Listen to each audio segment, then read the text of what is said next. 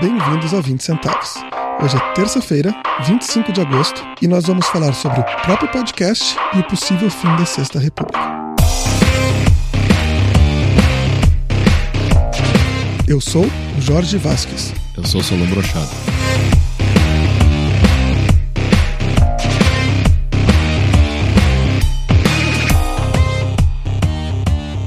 Hoje a gente queria começar agradecendo os 23 ouvintes que responderam a nossa pesquisa até agora.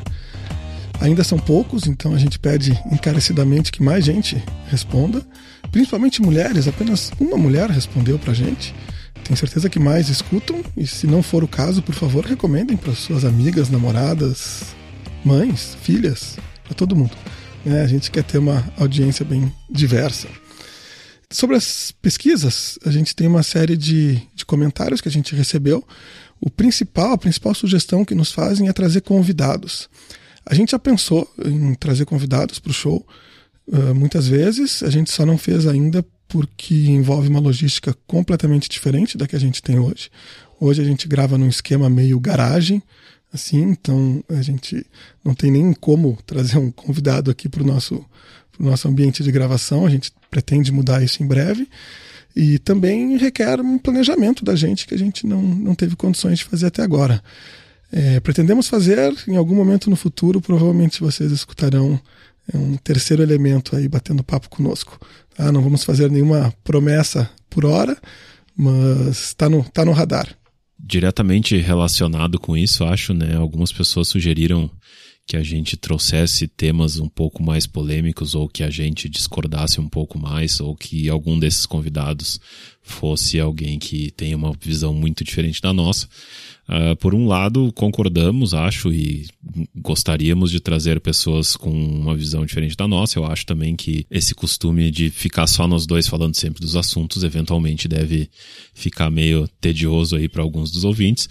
Mas a gente também, por outro lado, acho legal comentar que a gente tem um certo cuidado de não transformar esse podcast num podcast de polêmica. Não é o nosso interesse.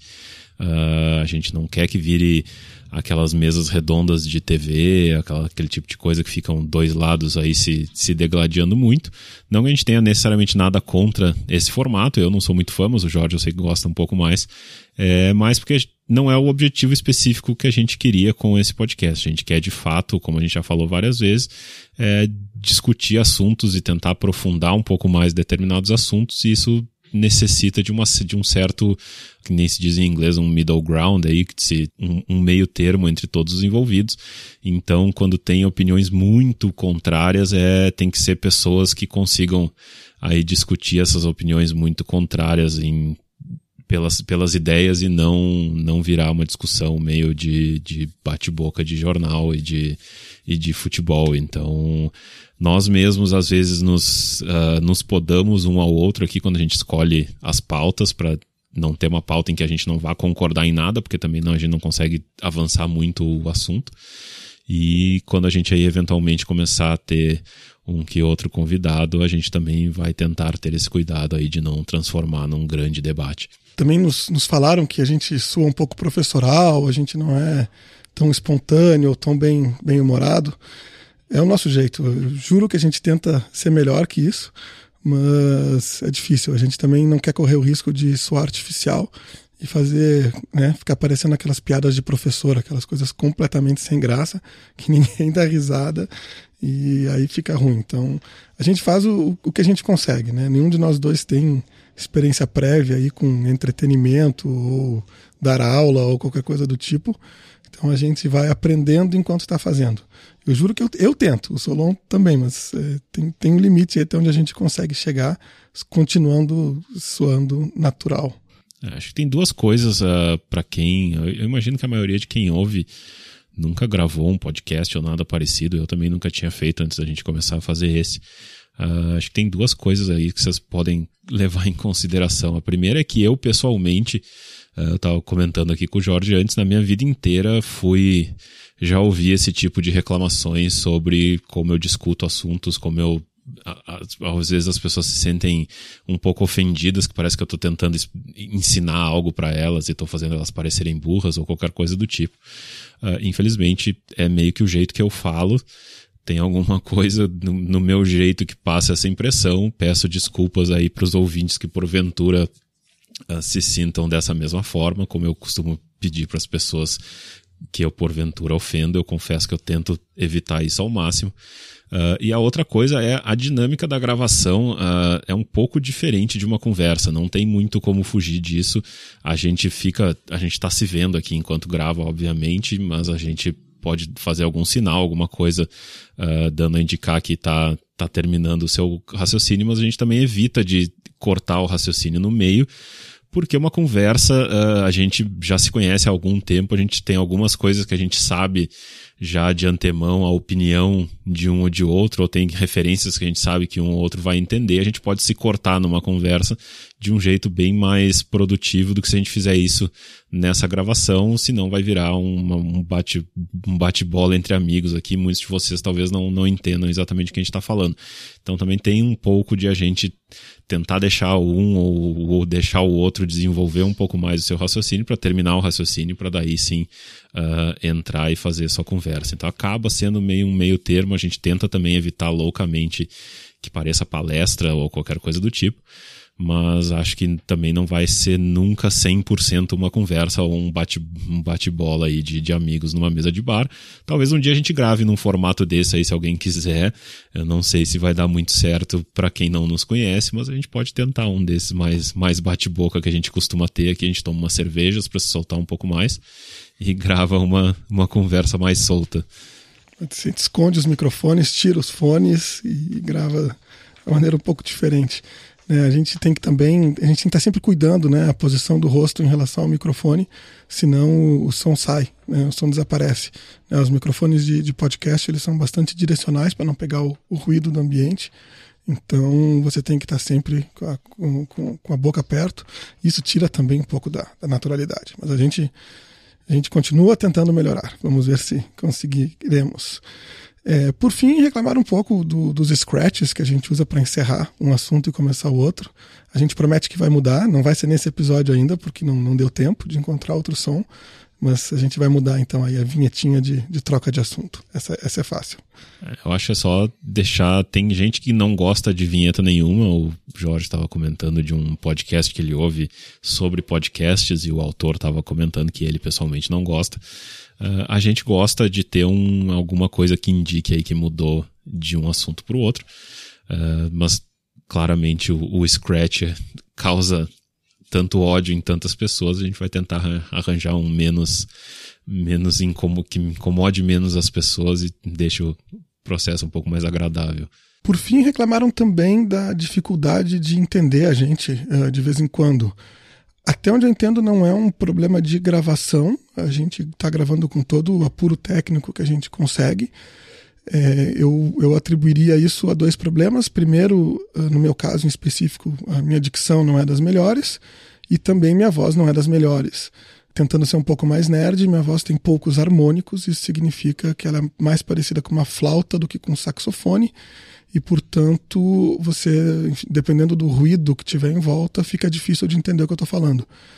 É, dá para incluir harmônicos artificialmente na voz na hora de edição, mas fica esquisito, não fica, não fica legal.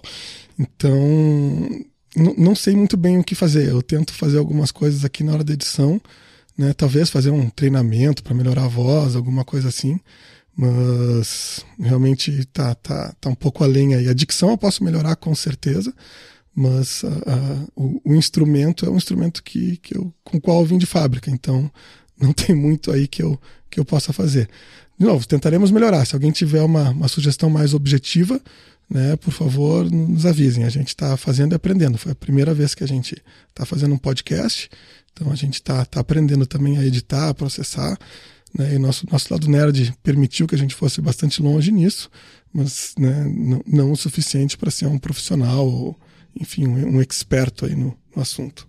É, outra sugestão que eu deixo é, não sei, pessoal que teve aí problema com, com o som por alguma razão, que achou baixo ou que acha difícil de ouvir alguma voz, uh, se tentaram ou players diferentes, uh, alguém que use um player de um player de mobile, testar, ouvir direto no site ou qualquer coisa do tipo, ou mudar os fones. Uh, eu sei que parece meio resposta padrão aí de, de atendimento de saque de, de operador ou qualquer coisa do tipo, mas a gente testa. Enfim, o Jorge usa um fone, eu uso outro fone, a gente testa em mais dois ou três uh, que a gente tem aqui que são mais fones de ouvir com celular.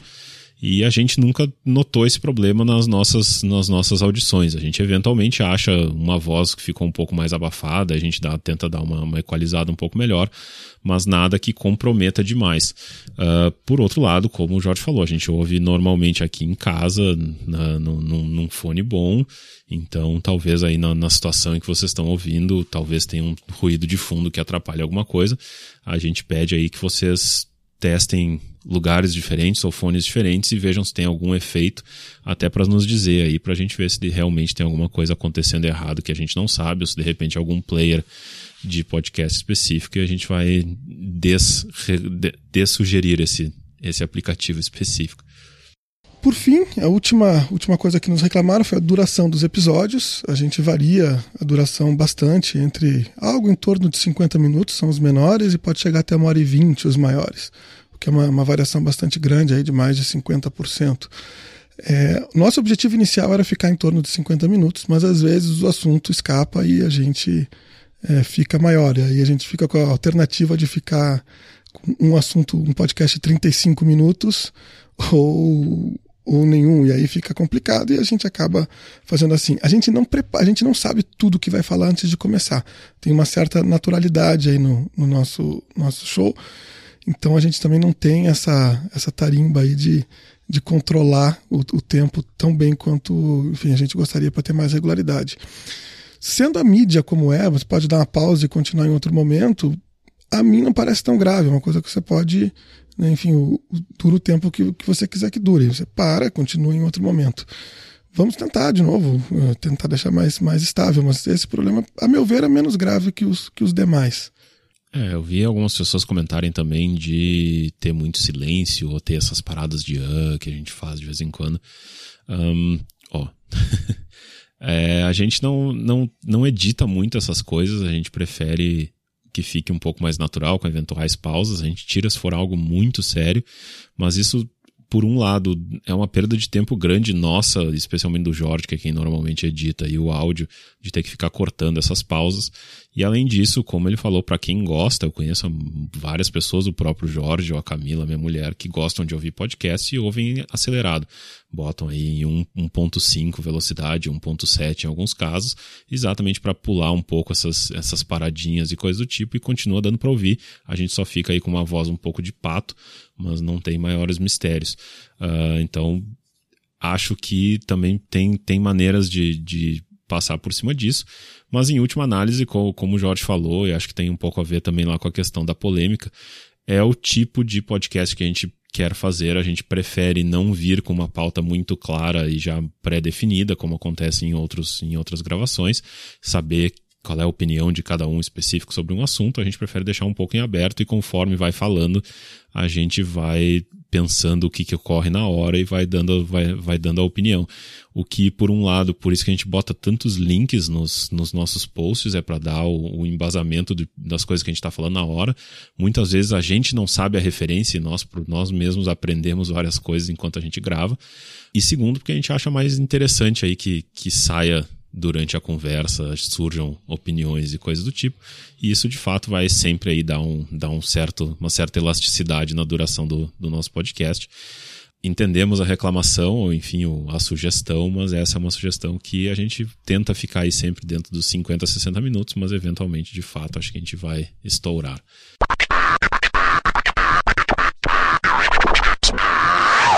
Vamos agora ler o, os comentários enviados individualmente pelos, pelos nossos ouvintes? Bom, o primeiro comentário que a gente tem aqui foi o Fernando, no penúltimo podcast lá da Destruição Multa Assegurada, em que ele fez um comentário aí de esclarecimento sobre a decisão do STF na relação do casamento homossexual que a gente comentou. Antes de mais nada, eu não vou ler o comentário inteiro, é um longo texto aí. Quem, quem se interessar, por favor, confira, o post número 23. o podcast número 23, entre nos comentários lá no 20centavos.net, leia o texto inteiro.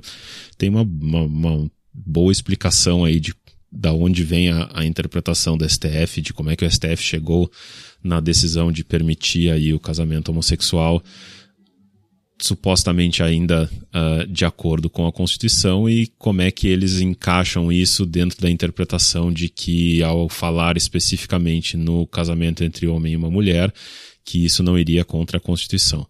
Ele fala que a interpretação perfeitamente pela letra da lei do que está na Constituição que fala em homem e mulher seria uma interpretação rasteira, porque tem que levar em consideração a intenção aí do, de quem fez a lei. Eu entendo, uh, não, não, não desconsidero isso, mas como eu e o Jorge falamos algumas vezes, a gente tende a ser um pouco mais aí da escola garantista, como se chama, de levar a lei pela letra da lei e não pela intenção da lei, exatamente porque ir pela intenção da lei sempre pode se interpretar ela de qualquer jeito, a qualquer hora, e do mesmo jeito que o STF hoje julgou que a lei permite aí o casamento homossexual, o STF de daqui 10, 15 anos pode resolver interpretar que não, que isso não quer dizer isso. E nesse caso, é, a gente acha que seria melhor que a, a, a legislação deixasse isso em aberto e deixasse que cada caso fosse julgado cada caso e não que isso fosse especificamente na Constituição falando de homem e mulher, embora eu entenda aí a sustentação do Fernando e acho uma Acho interessante aí quem quiser ler, ver um pouco mais aprofundado, como a gente já falou várias vezes, eu mais ainda, ninguém aqui é expert no assunto, especialmente não em legislação. Mas enfim, só para deixar claro por que, que a gente volta nesse assunto de, de tempos em tempos, por que, que a gente acha importante que aí que a Constituição não, não fizesse essa especificação de quem pode casar e quem não pode casar. É, no, no, no, Brasil, fazer uma emenda constitucional é bem mais simples do que em outros países. Não tem aqui, por exemplo, aquele mecanismo de referendar nos parlamentos estaduais uma emenda ou alguma coisa mais complexa assim que praticamente impede, né, ou, ou deixa, deixa a emenda como uma coisa de caráter realmente extraordinário. Uma emenda constitucional no Brasil passam praticamente todos os anos emendas no Congresso.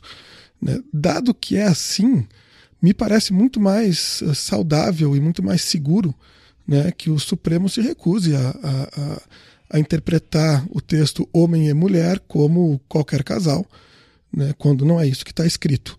É, eu entendo a lógica por trás, mas acho que é um, um salto, um salto lógico realmente bem grande você dizer, você se atrever a dizer qual que era a intenção do legislador naquela época. É, algo me diz, se a gente tivesse uma máquina do tempo e fosse capaz de entrevistar lá os constituintes de 1988, que não passaria naquele momento o, o casamento gay, né? ou enfim, né? a união estável entre pessoas do mesmo sexo. Acho que não passaria, aquelas pessoas não aprovariam isso, e se soubessem que seu texto eh, viria a ser interpretado desse jeito, talvez tivessem escrito de uma maneira ainda mais, uh, mais forte, né? dizendo apenas entre um homem e uma mulher, ou alguma coisa do tipo assim, para não deixar dúvidas à interpretação. Até porque, se a gente vai levar esse, esse argumento do, do Fernando ao pé da letra, a gente tem que chegar à conclusão de que a Constituição tem, tem artigos que entram em conflito um com o outro.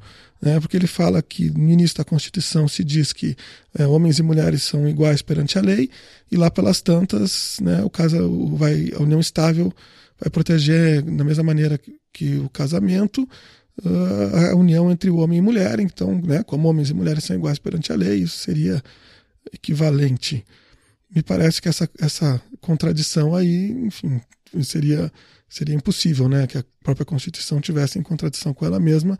Não, não é aceitável isso. Então fica essa situação complicada. E a gente tem outras coisas na, na lei brasileira que diferenciam homens e mulheres a principal que eu, que eu consigo lembrar é a questão da aposentadoria. Né? Até hoje, as mulheres se aposentam mais cedo que os homens, cinco anos normalmente. É uma baita de uma diferença. Não sei o que aconteceria se alguém entrasse, né, se um processo reclamando disso chegasse ao Supremo, se isso seria dada a mesma interpretação, ou seja, homens e mulheres são iguais perante a lei, não há por que ter esta diferença. Mas enfim, o, Solon resumiu bem. É a questão do, do ser garantista né, versus a dar uma latitude maior de interpretação para a Suprema Corte. Dado que a nossa Constituição é detalhista, dado que a nossa Constituição é facilmente emendável, me parece melhor que a Suprema Corte seja um pouco mais limitada aí nos seus poderes e deixe as alterações legais na mão do Congresso, que é quem foi eleito para isso. Nosso próximo comentário vai ser praticamente um primeiro assunto aí do, do podcast, se é que não vai ser o único, a depender do tempo que durar. O André Manente é, nos fala como sugestão de pauta, o, vou ler o e-mail dele. Ele diz assim: Temos aí acumulando protestos contra o governo e estamos presenciando o surgimento de polarizações de todos os níveis, desde pedidos de impeachment até febril intervenção militar. Meu primeiro comentário sobre essa parte, vou, vou continuar lendo depois, é que sim, você tem sempre pedidos de todos os tipos. Né? O que interessa é saber quais são os pedidos representativos e quais são os pedidos que não são representativos. Né? O Solon e eu somos gaúchos, né? o que não falta no Rio Grande do Sul é uma minoria que de vez em quando está pedindo o separatismo gaúcho. Isso é a posição majoritária, importante e relevante do povo gaúcho? Claro que não. Isso aí é uma minoria quase que engraçada, chega a ser um, um aspecto quase, quase que cômico da cultura gaúcha. Né? Não, é uma coisa séria, não é um assunto levado a sério na sociedade gaúcha. Mas existe. E, e, aí que existe? Vai ter sempre, vai ter sempre tudo que é, que, é, que é demanda, vai ter. Eu reputaria essa questão de intervenção militar nesse, nesse mesmo pacote. Quem está pedindo é um, um, pessoal caricato, um pessoal que não, não tem representatividade. É, enfim, não devemos tolerá-los, não é uma coisa que a gente não quer, mas deixa eles falarem, deixa eles pedirem. Né? Não, é, não é diferente para mim do que o comunista lá pedindo o fim da propriedade privada. E tem vários. Né? Tem vários, eles vão na televisão todo toda eleição de, de para presidente, você tem sempre lá um representante de algum partido mais comunista, mais radical, que pede o fim da propriedade privada. E aí? Tipo, isso é uma coisa importante, é uma coisa relevante na sociedade brasileira? Claro que não. Então, para mim é a mesma coisa, é irrelevante. Deixa o cara lá gritando, esperneando sozinho. Vamos olhar os pedidos que, que fazem sentido. Né? Pedido de impeachment é um pedido de abrir um processo conforme manda a lei. Abre o processo, não abre o processo, uma coisa que está prevista na lei, todo o ritual, são vários passos, vários requisitos. Não tem nada de errado em pedir um impeachment. Né? O próprio governo que está aí pediu impeachment de todos os presidentes, né? desde, o, desde o fim da, da ditadura. Então, todos os presidentes, o PT pediu impeachment, todos eles. Pediu do Collor, pediu do, do, do Fernando Henrique, pediu do Itamar, pediu de todos. E aí? É normal, acontece, pede, não levou. Né? Do Collor levou, dos outros não. Acho que pedir não tem nada de errado. Vamos ver depois se tem, se tem direito, não tem direito, se faz sentido ou não faz sentido. Né? Não me parece nesses protestos que tem gente pedindo é, o impeachment a qualquer custo por cima da lei e tira na marra. Se tiver essa gente, a meu ver, é irrelevante. As pessoas que eu conheço que estão participando dessas coisas, né, o próprio pessoal aí dos movimentos como o MBL, não querem isso. Eles querem um fim de um, de um, de um governo que não tem muito mais a oferecer. Né? Um, um governante que né, não tem mais projeto, não tem o que oferecer. Por que motivos ele está lá? Para completar o seu mandato? O que, que ele tem para oferecer nos próximos três anos? Sai e dá espaços para alguém que possa melhorar a situação. Nesse sentido, a renúncia seria melhor, o impeachment mais, mais trabalhoso, mais custoso, mas também é uma solução é uma posição válida. Eu não, não, não, não, não colocaria isso no mesmo saco de intervenção militar. É, eu acho, talvez, os exemplos que ele citou, não, tentando aí interpretar o, o, a intenção dele, não a letra do que ele escreveu. Uh, talvez os exemplos que ele deu não, não tenham sido os melhores para falar de uma questão de uma questão que eu acho que realmente acontece e é fato. A gente até já falou indiretamente disso algumas vezes. Eu acho que é essa questão de polarização. Uh, talvez um exemplo mais fácil para quem é aqui de São Paulo são a, a eterna discussão das ciclovias, diminuição de velocidade nas, nas ruas e toda uh, que parece ser a coisa que mais gera discussões acaloradas na cidade. Uh, imagino que aí cada, cada estado, cada cidade tem as suas, seus, seus pequenos problemas parecidos. Uh, de fato existe e eu tendo a, a dar três razões para isso acontecer. A primeira é o fato de a gente ter um partido, enfim, um, um projeto de governo na presidência há muito tempo. A gente tem aí, tá indo para o quarto governo de PT e é meio natural que isso gere cada vez mais, uh, digamos, má vontade ou qualquer coisa do tipo de quem não gosta desse projeto de governo. E um projeto de governo que aí nos últimos anos está numa situação econômica deteriorando e causando cada vez mais uh, insatisfação por parte da população em geral. Então, de cara, me parece natural que isso gere aí um crescimento do, da, da, visão antagônica e gere um pouco essa, essa polarização. Junto disso, uma coisa que eu já falei aí por cima, e eu continuo sustentando que o Facebook tem sim responsabilidade nisso na hora em que ele não dá espaço para que se discuta nada de forma minimamente aprofundada, então eu tenho que botar lá, é, é praticamente binário, ou eu compartilho algo porque eu concordo ou porque eu não, porque eu não concordo. Eu não consigo simplesmente buscar os meandros e os detalhes de cada parte de um raciocínio.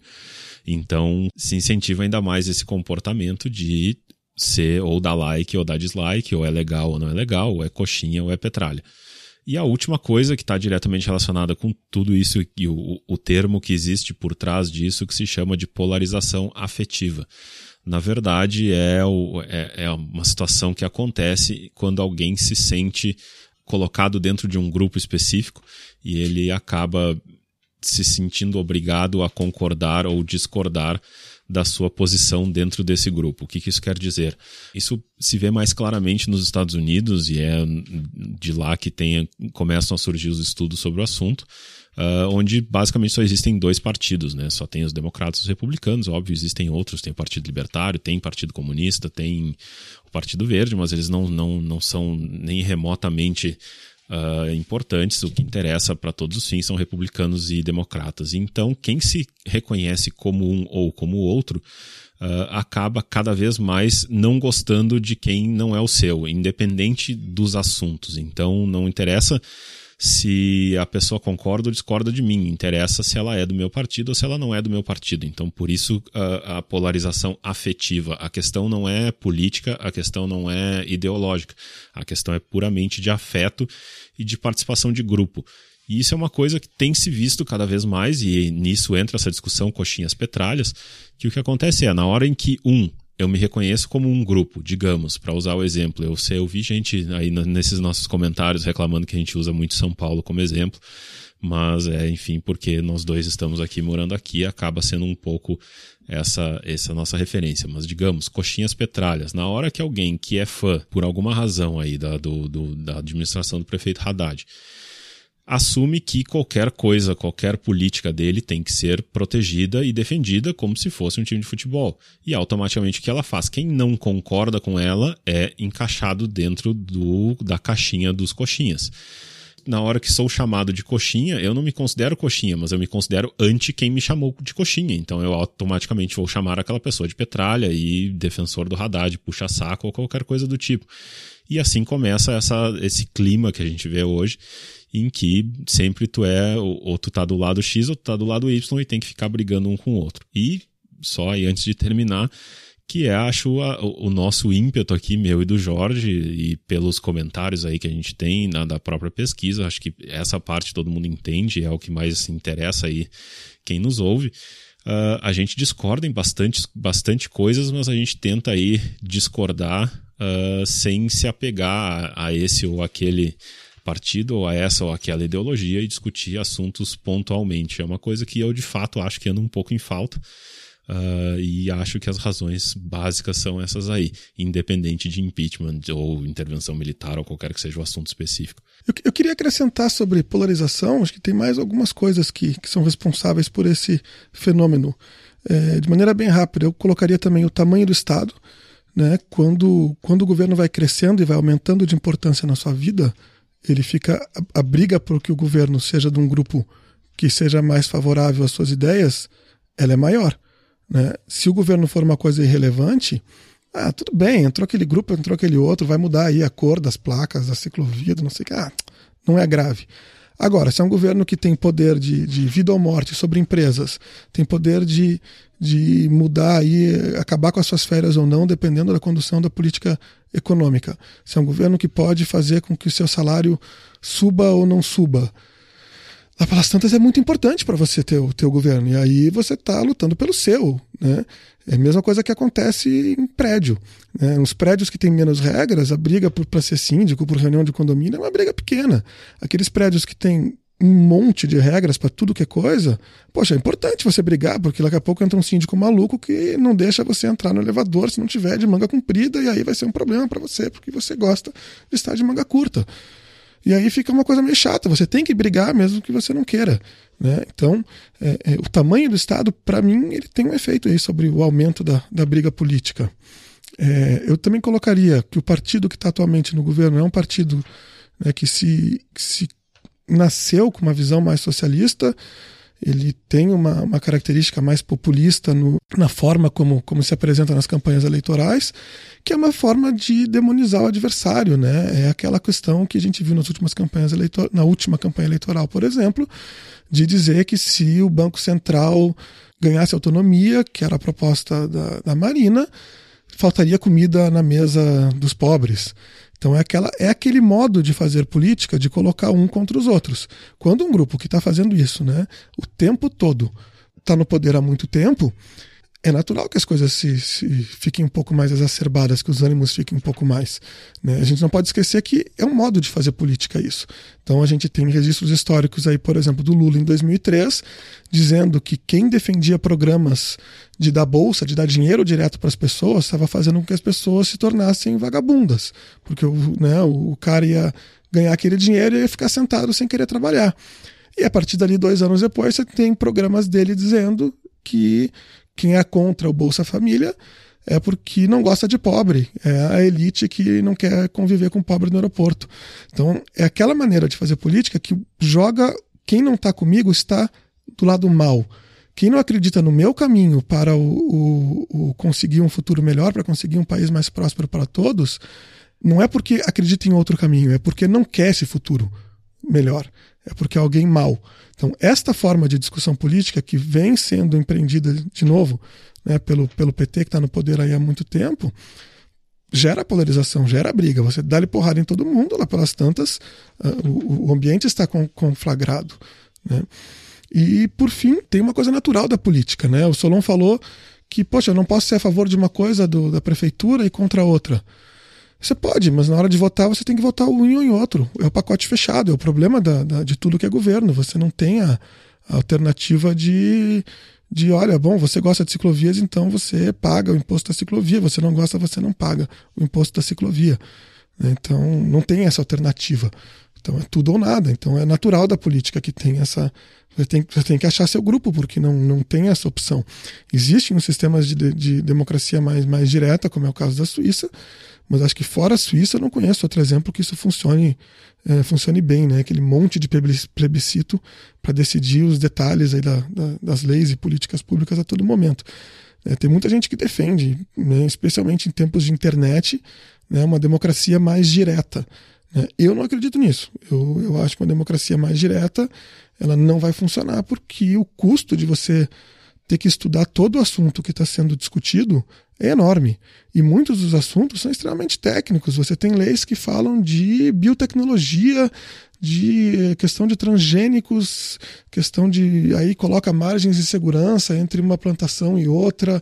Você tem leis, a parte de economia hoje em dia é bastante complicada de entender para quem não se interessa do assunto. Enfim, tem muita coisa que é difícil de entender. E aí as pessoas, naturalmente, têm mais o que fazer, têm que cuidar da sua vida. Né? Não, não parece fazer sentido para mim né, num estado tão grande que cuida de tantos detalhes, as pessoas uh, votarem para cada pequena coisa. Eu acho que faz sentido você votar para coisas mais importantes. Né? Então, a lei do desarmamento faz sentido. A próprio casamento do mesmo sexo faz sentido, é uma coisa que as pessoas podem entender, vai ser discutida por bastante tempo. Poderia votar isso. E por aí vai. Essas, esses assuntos maiores e mais fáceis de ser entendidos faz sentido. Os outros assuntos mais detalhados, se tiverem que ser do governo, que a meu ver não deveriam ser, aí fica muito difícil de, de funcionar sem democracia representativa. Falou muito política, política, política, acho que é talvez esse exatamente o problema.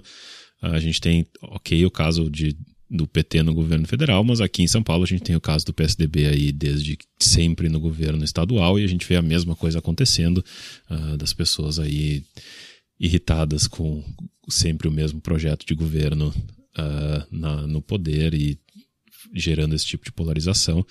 Uh, eu acho que o problema é exatamente achar que tudo é política, no sentido partidário da, do termo política.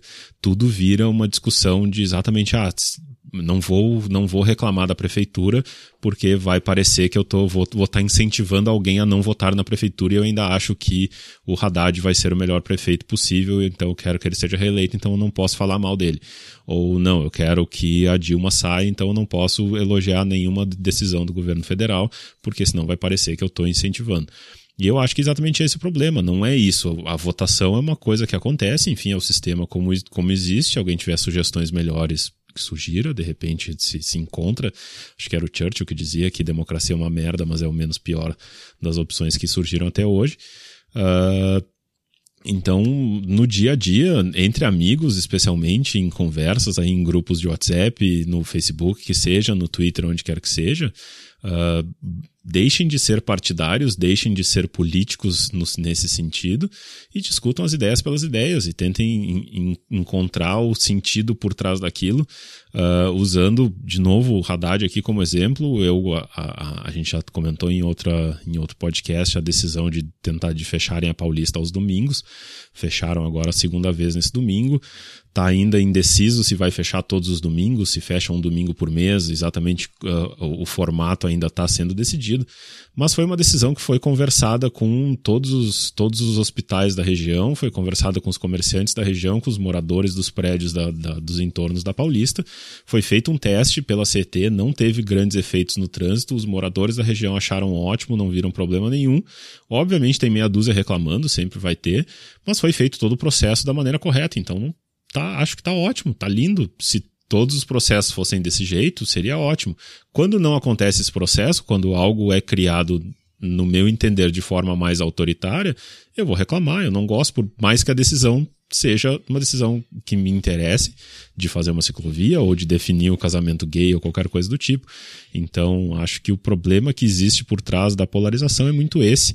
E de fato, aí, como a gente vê acontecer em São Paulo, como a gente vê acontecer no Brasil de forma geral, tem muito a ver com essa questão de ter um, um projeto de um projeto de governo no poder por muito e muito tempo. Eu vou voltar ao comentário que deu origem a esse papo, que a gente está bem no início dele ainda. O próximo continua assim: O nosso sistema político em todos os níveis se exauriu, tanto no governo executivo quanto no legislativo. Penso que nossa sociedade não enxerga mais representatividade em nenhuma esfera. Não seria o momento de encerrar a Sexta República e pôr um fim no sistema iniciado em 1985 e coroado com a Constituição de 88? Vocês enxergam espaço para uma nova Assembleia Constituinte, uma nova Constituição, que englobasse os desafios do século XXI? Talvez esse não seria o caminho para encerrar a crise política e ainda abraçar as reformas que, nem com mais de 80% de aprovação popular no governo Lula, não foram feitas? É, eu tendo a acreditar que não. Eu concordo com as premissas, mas não com a solução. A gente, sim, as pessoas não estão mais enxergando tanta representatividade, mas acho que não está claro para as pessoas ainda qual é o problema da nossa Constituição de 88. Acho que, dado que a gente está vivendo uma crise de corrupção muito grande, que é a Operação Lava Jato, né, que vem, né, vem na esteira de outras, né, do mensalão, que teve o julgamento não faz tanto tempo, e agora a, a Operação Lava Jato colocando de novo né, o partido que está no, no, poder, no centro do, das atenções no que diz respeito a, a, ao maltrato da coisa pública. Acho que, junto com essa crise de corrupção, você tem uma crise econômica fortíssima, como há muito tempo não se via no, no Brasil, né, a maior dos últimos 20, 30 anos, no ritmo que ela está acontecendo agora. Então, tem uma enorme chance de estar, de estar no, no imaginário das pessoas que a causa da crise econômica é a corrupção, quando não é. A causa da crise econômica é, uma, é a repetição da política econômica dos anos 70, né, que tem vários nomes: é o nacional desenvolvimentismo, é o um keynesianismo mal, mal interpretado, é o, o chronic capitalism, que é o capitalismo de compadres é uma maneira de, de gerir a economia que tem um Estado muito grande, muito intervencionista, que fecha os portos e aeroportos, a importação e exportação de maneira geral, que acha que o governo tem que escolher quais são os setores da economia que têm que ser incentivados e os que não têm que ser incentivados, e que, como a gente já discutiu em, em outros podcasts, acaba dando nisso que deu. E também que tem um governo que acha que pode gastar quanto quiser, porque isso geraria crescimento econômico que absorveria esse excesso de, de, de dinheiro impresso aí a descoberto né, e não geraria inflação. Não é o que aconteceu, você gerou inflação da mesma maneira que você gerou nos anos 70 e explodiu na hiperinflação dos anos 80. Não gera crescimento, porque as pessoas, os empresários, em vez de investir em produtividade, investem em lobby. Da mesma maneira também que nos anos 80 a gente está com o país estagnado e a gente caiu novamente na estagflação. Acho que não, enquanto não houver essa, essa compreensão de que esse superestado crescente é o problema, que é o que a Constituição de 88 manda fazer, né, a chamada Constituição Cidadã, é uma Constituição que é repleta de direitos. Né? Enquanto não se entender que esse, essa é a causa da crise, para mim não, não adianta fazer uma nova Constituição porque ela vai ser igual, vai estar tá lá escrito que saúde é um direito de todos e um dever do Estado. Vai estar tá lá escrito que a propriedade privada está restrita pela função social da propriedade. Vai estar tá lá escrito um monte de coisas que acabam atrapalhando o bom desenvolvimento da nossa economia. Né? Vai estar lá inscrito por vários caminhos um Estado gigante que controla tudo. Né? Até a CLT faz parte da, da Constituição. Né? As pessoas não têm liberdade nem para decidir como uma vai se relacionar com a outra para trabalhar. Né? Você não pode escolher como você vai negociar o, o seu bem mais precioso, que é o seu tempo. Você não pode escolher como fazer isso, as regras estão postas. Nem que seja mais vantajoso para você de outra forma, não pode sair daquela regra enquanto as pessoas não se derem conta disso, para mim não adianta nada fazer uma nova Constituição. Vai ser uma nova Constituição que vai ser uma, uma variação em torno do, do mesmo tema. Tu não é contra mudar a Constituição, tu é contra o fato de mudar ela agora, porque seria mudado de um jeito que tu não gosta. Não, acho que ela não ia mudar. Ela ia ser a mesma coisa. Uh, uh, o que que o que que o que está no imaginário popular agora? Corrupção. Então, o que, que ia mudar? Talvez tivesse lei, enfim, dispositivos mais rígidos contra a corrupção. Ah, ok, bom, mas uh, não vejo uma força política capaz de, de fazer mudanças que evitariam a crise econômica que a gente está vivendo agora, ou a crise de, de representatividade, que seja, ele foi bastante representatividade. Não está claro para mim de que, que essas ideias mais, mais modernas de, de tanto de condução econômica quanto de, de condução política sejam majoritárias na sociedade. Né, o, Eduardo Cunha é o presidente da Câmara, ele seria provavelmente o presidente da nova Assembleia Constituinte. O Renan Calheiros é o presidente do Senado. A Dilma Rousseff é a presidente do Brasil. A gente votou nessas pessoas todas há menos de um ano. Quem que a gente vai votar para fazer uma nova Constituição? Pessoas que, que pensam como essas.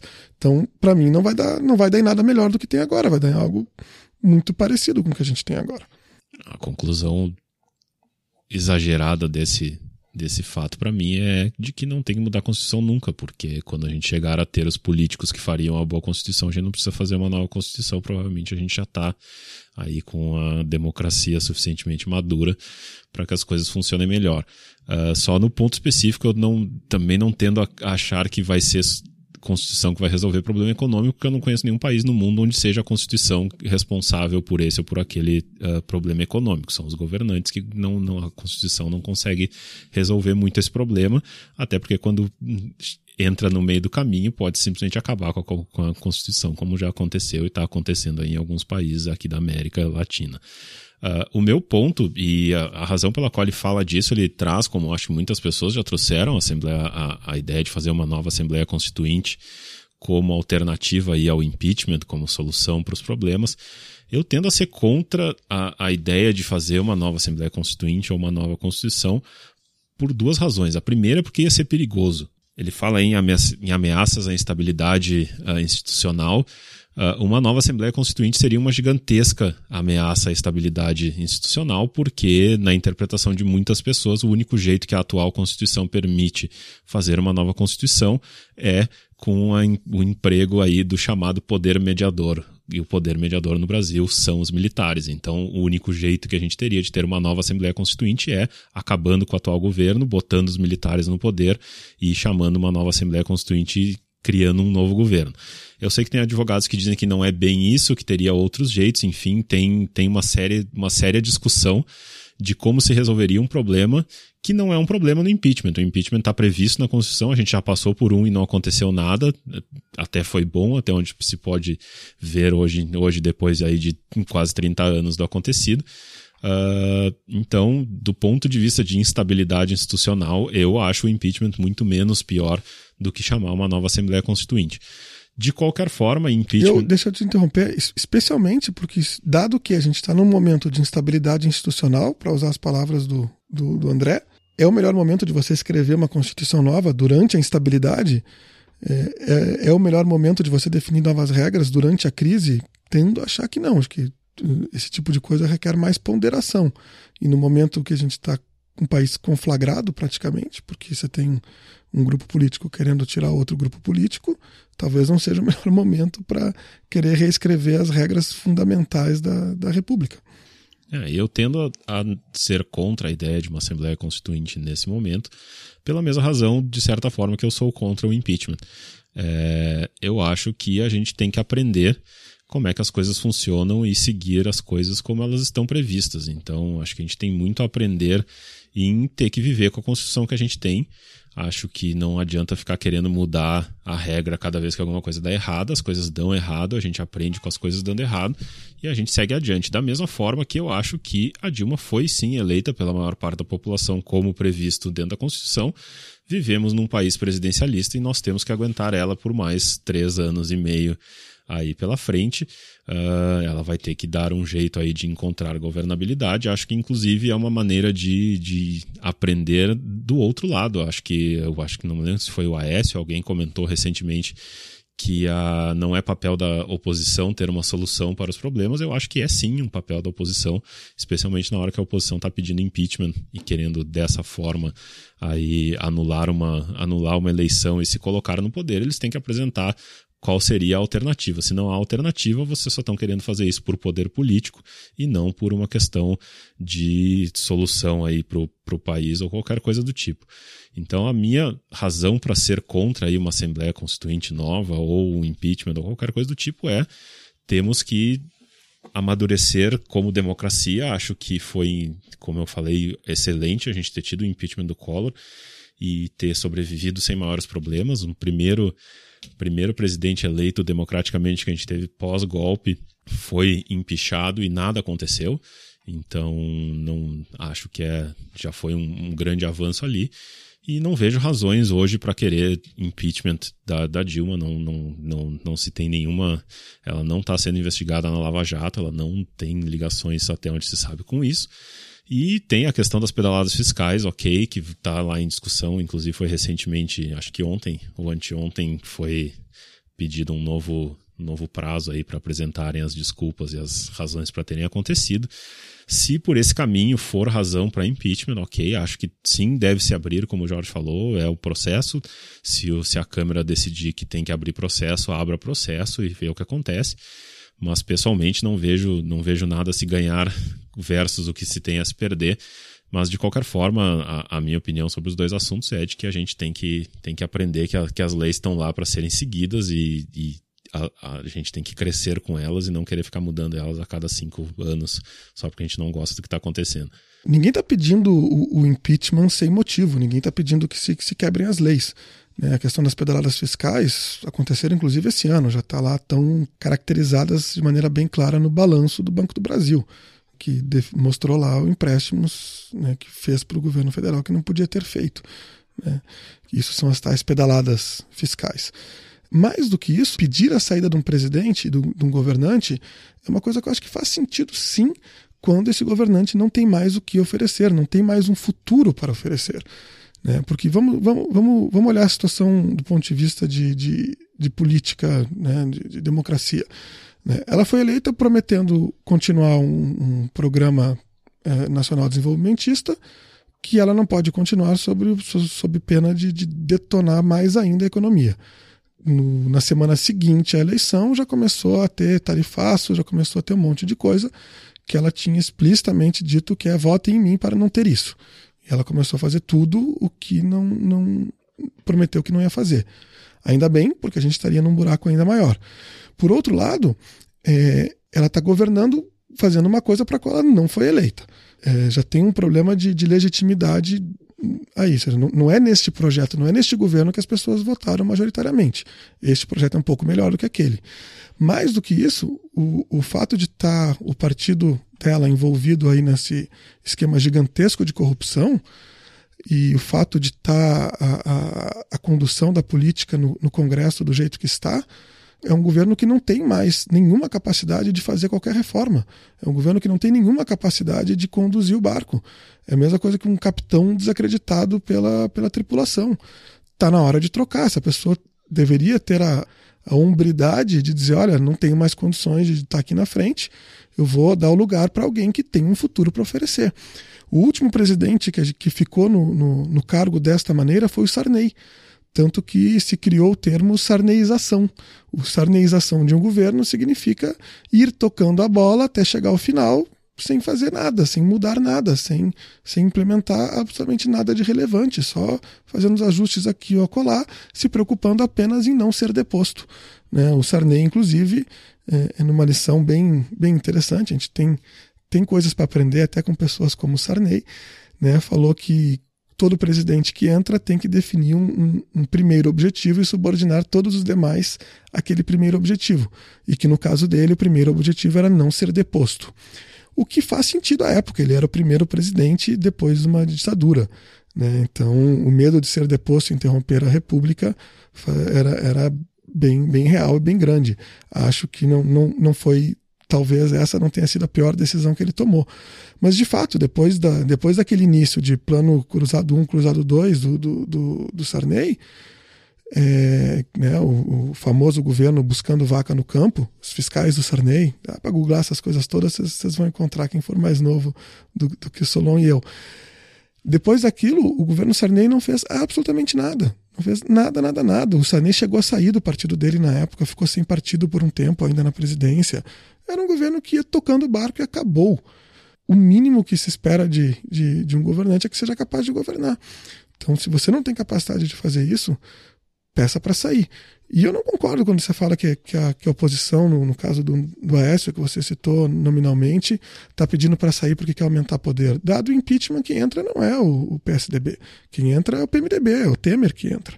O PSDB só teria alguma chance se a deposição da Dilma se desse por cassação do diploma eleitoral, caso em que o Eduardo Cunha viraria presidente por 90 dias e realizaríamos novas eleições. E aí, seja lá quem for que, que seja o eleito, seria alguém que entrar com a legitimidade do voto. E aí, bom, é, é, o, é o presidente eleito pela população. Então, eu não vejo como uma saída ruim a, a saída da, da presidente. O único argumento que eu acho razoável para não se pedir o impeachment nesse momento é o argumento que fala que a gente teria que passar pela, pela dor de aguentar esse, esse, essa crise econômica e esse governo, esse governo horrível aí pelos próximos três anos para aprender a votar melhor, para aprender que projeto nacional desenvolvimentista leva para o buraco, para aprender que populismo não, não, não traz nada de bom para o país. Né, para aprender que, enfim, não é desse jeito que a gente vota. Então, esse talvez seja um argumento razoável mas me parece um argumento pouco generoso para com seus concidadãos. Enfim, é apostar no, no quanto pior melhor para, dado o cenário de terra arrasada, você pode dizer, poder dizer, tá vendo? Não disse? Agora faz direito. Não sei se é o melhor caminho a seguir. Antes de mais nada, só lembrem que a gente comentou lá no início que a gente não prepara 100% as coisas. Eu não sei se foi o Aécio, eu não tenho certeza de quem foi. Foi alguém da oposição que disse que não é papel da oposição ter proposta nesse momento. Uh, o meu ponto só, essa questão, acho que a gente já discutiu isso em um podcast bem anterior, mas é eu não teria nada contra a Dilma renunciar se ela resolver renunciar. Acho que seria muito, já falei várias vezes, eu acho, acho que seria muito mais correto, inclusive, estar tá se cobrando uma renúncia do que querendo impeachment.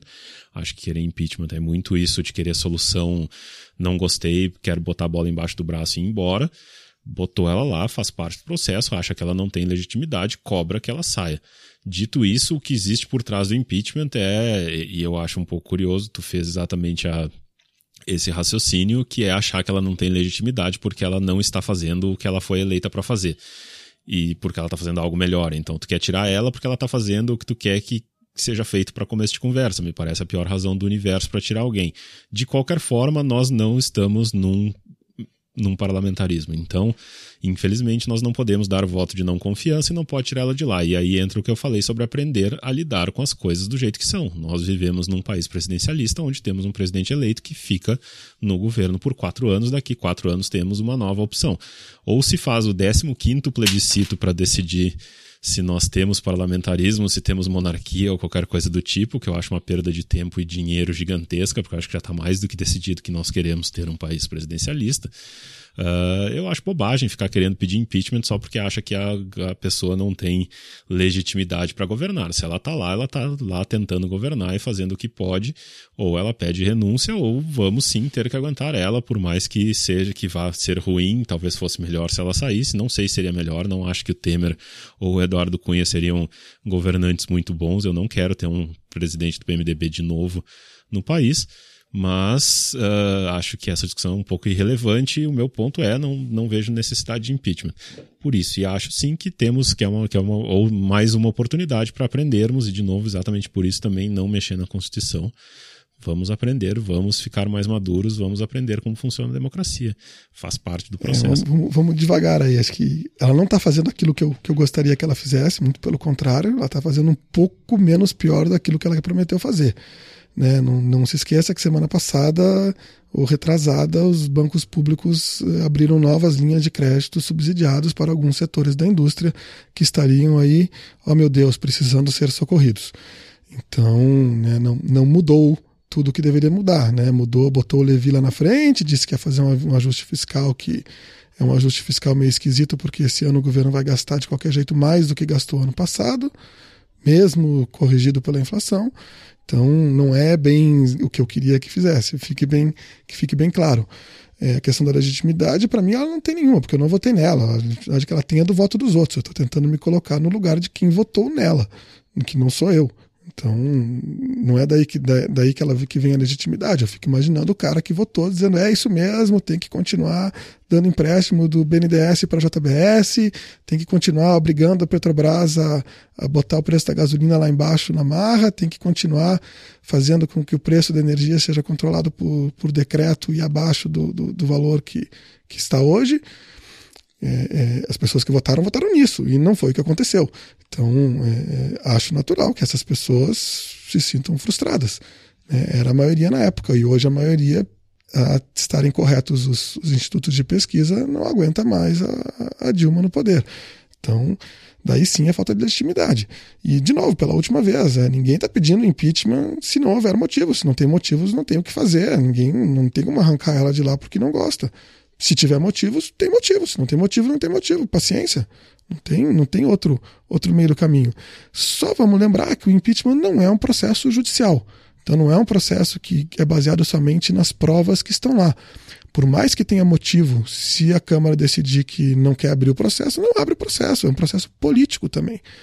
A gente tem que, tem que considerar as duas coisas. A hora que a Constituição define que o impeachment também é um processo político, não é só uma questão de preto no branco, de tá aqui os motivos dados para a lei, tá, aqui eles não estão. Você tem também a avaliação política da situação. E aí você fala que não quer um presidente do PMDB de novo. Cara, eu não quero um presidente do PT de novo. Para mim, a, a, a, principal diferença entre esses dois partidos não é no tamanho da corrupção, é o motivo pelo qual eles querem ser corruptos. Além do, do motivo dos PMDBistas, que me parece ser o enriquecimento pessoal, tem o motivo do, do Partido dos Trabalhadores, que é de conseguir verbas e meios e formas de manter-se na hegemonia política. E a hegemonia política deles é uma hegemonia que não me interessa, basta olhar para o lado, os partidos que eles publicamente admiram nos outros países que conseguiram é, a hegemonia política. São os, os bolivarianismos da vida. Não quero isso para o meu país acho que nesse aspecto eles são piores, porque eles não estão só roubando para enriquecimento pessoal, eles estão roubando para subverter a República, para conseguir fazerem coisas que vão destruir o próprio sistema que dentro do qual a gente está inserido. Nesse sentido, eu prefiro sim o Temer, eu prefiro sim o Eduardo Cunha, eu prefiro inclusive o Renan de presidente do que a Dilma, o Lula, o Mercadante, ou Dirceu, ou Genuíno, ou Delúbio, ou Gilberto Carvalho, ou Berzoini. Haddad. O Haddad, meu Deus. Bom, essa semana ficamos por aqui. Uh, como sempre, 20centavos.net, vocês podem ouvir o próprio podcast lá, para quem prefere aí ouvir na web por alguma razão. Uh, lá ficam os links de todas as coisas que a gente tenta falar. Como eu comentei, fiquei bastante feliz com o post que a gente fez pro show da semana passada, que eu consegui finalmente que a gente só tivesse links em português. Conseguimos não ter nenhuma referência em outra língua. Uh, a gente tenta sempre, mas às vezes os assuntos não permitem. Acho que a semana, inclusive, a gente talvez consiga de novo, dada a regionalização dos assuntos. Uh, então, 20centavos.net, Twitter, arroba 20cepod, procurem lá 20 centavos no Facebook. Se alguém quiser botar o URL, está escrito 20 centavos, porque o 20 centavos já existia. Uh, como sempre, aí, agradecimento aos nossos patronos, às pessoas que comentaram, às pessoas que preencheram a pesquisa. Uh, reiteramos o pedido para que quem não fez ainda, que por favor faça. E quem aí quiser comentar, a gente puder ter outro, outros episódios só de respostas e sugestões de, de ouvintes, a gente vai ficar muito feliz de poder fazer. Acho que por hoje é só e voltamos semana que vem. Isso. Eu quero agradecer ao André Manente, que foi quem mandou esse, esse comentário que acabou servindo de roteiro para gente, trazer essa, essa discussão um pouco menos programada. Espero que quem, quem reclamou aí da, da gente ser um pouco mais professoral ou ser um pouco menos descontraído, dessa vez tenha achado o episódio um pouco mais, mais enfim, ao seu agrado. E ficamos por aí, nos, nos falamos semana que vem. Por favor, mandem seus comentários. A gente gosta muito, a gente fala, mas gosta muito de escutar. E a maneira de vocês falarem com a gente, participarem do show, é mandando, mandando os, os comentários e dizendo o que pensam. Para a gente é muito, muito importante. Uma excelente semana para todos. Até semana que vem. Até.